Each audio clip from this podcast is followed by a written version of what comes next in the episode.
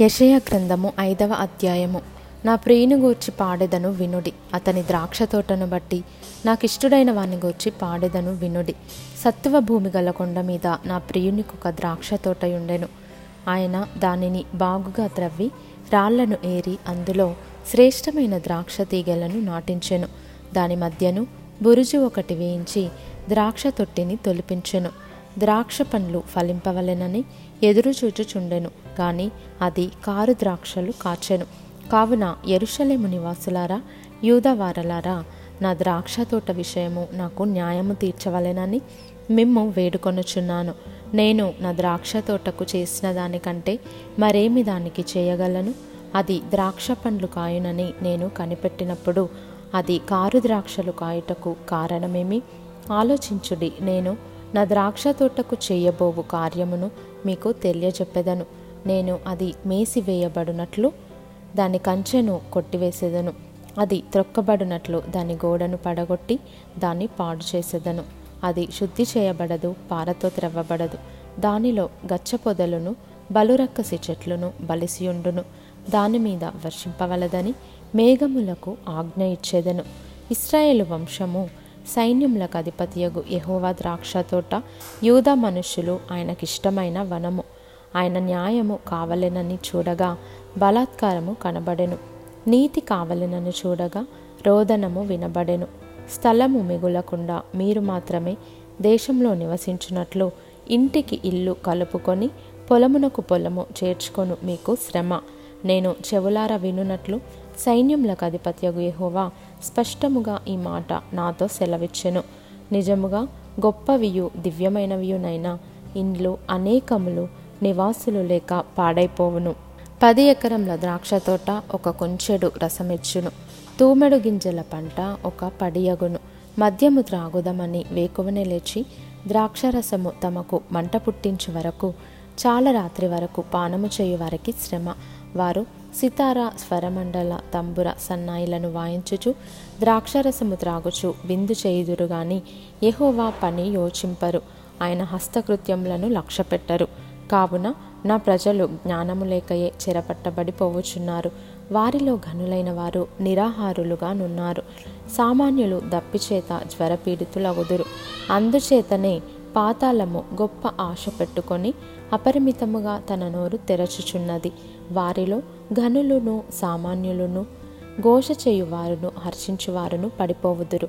అల్పులు అనగద్రొక్కబడుదురు, ఘనులు తగ్గింపబడుదురు, గర్విష్ఠుల చూపు తగ్గును. సైన్యములకు అధిపతియగు యెహోవాయే తీర్పు తీర్చి మహిమపరచబడును. పరిశుద్ధుడైన దేవుడు నీతిని బట్టి తన్ను పరిశుద్ధపరచుకొనును. అది మేతబీడుగా నుండును, గొర్రెపిల్లలు అచ్చటం మేయును. గర్వించిన వారి బీడు భూమిని విదేశీయులైన కాపరులు అనుభవింతురు. భక్తిహీనతయను తరాళ్లతో దోషమును లాగుకొను వారికి శ్రమ, బండి మోకుల చేత పాపమును లాగుకొను వారికి శ్రమ. వారు ఇట్లనుకొనుచున్నారు, ఆయనను త్వరపడనిమ్ము, మేము ఆయన కార్యమును చూచున్నట్లు ఆయనను దానిని వెంటనే చేయనిమ్ము. ఇశ్రాయేలు యొక్క పరిశుద్ధ దేవుని ఆలోచన మాకు తెలియబడినట్లు అది మా ఎదుట కనబడనిమ్ము. కీడు మేలనియు మేలు కీడనియు చెప్పుకొని చీకటి వెలుగనియు వెలుగు చీకటనియు ఎంచుకొని వారికి శ్రమ. చేదు తీపి అనియు తీపి చేదనియు ఎంచుకొని వారికి శ్రమ. తమ దృష్టికి తాము జ్ఞానులనియు తమ ఎన్నికలో తాము బుద్ధిమంతులనియు తలంచుకొని వారికి శ్రమ. ద్రాక్షరసము త్రాగుటలో ప్రఖ్యాతి నొందిన వారికిని, మద్యము కలుపుటలో తెగువగల వారికిని శ్రమ.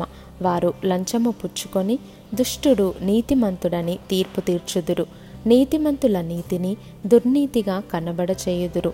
సైన్యములకు అధిపతియగు యెహోవా యొక్క ధర్మశాస్త్రమును నిర్లక్ష్యపెట్టుదురు, ఇశ్రాయేలు యొక్క పరిశుద్ధ దేవుని వాక్కును తృణీకరించుదురు. కాబట్టి అగ్ని జ్వాల కొయ్యకాలను కాల్చివేయునట్లు, ఎండిన గడ్డి మంటలో భస్మమగునట్లు వారి వేరు కుళ్ళిపోవును, వారి పువ్వు ధూళి వలె పైకి ఎగిరిపోవును. దానిని బట్టి యెహోవా కోపము ఆయన ప్రజల మీద మండుచున్నది.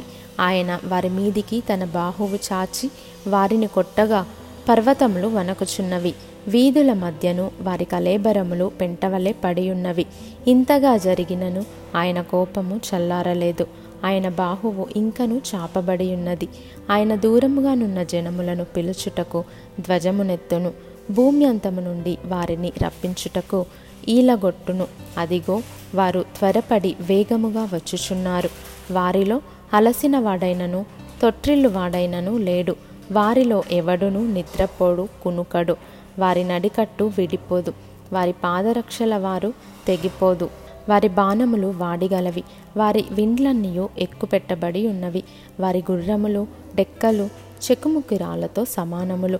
వారి రథచక్రములు సుడిగాలి తిరిగినట్లు తిరుగును. ఆడుసింహము గర్జించినట్లు వారు గర్జించుదురు, కొదమసింహము గర్జించినట్లు గర్జన చేయొచ్చు.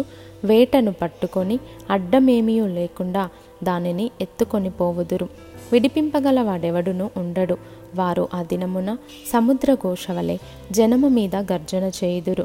ఒకడు భూమి వైపు చూడగా అంధకారమును బాధయు కనబడును. అంతటా ఆ దేశము మీది వెలుగు మేఘముల చేత చీకటి అగును.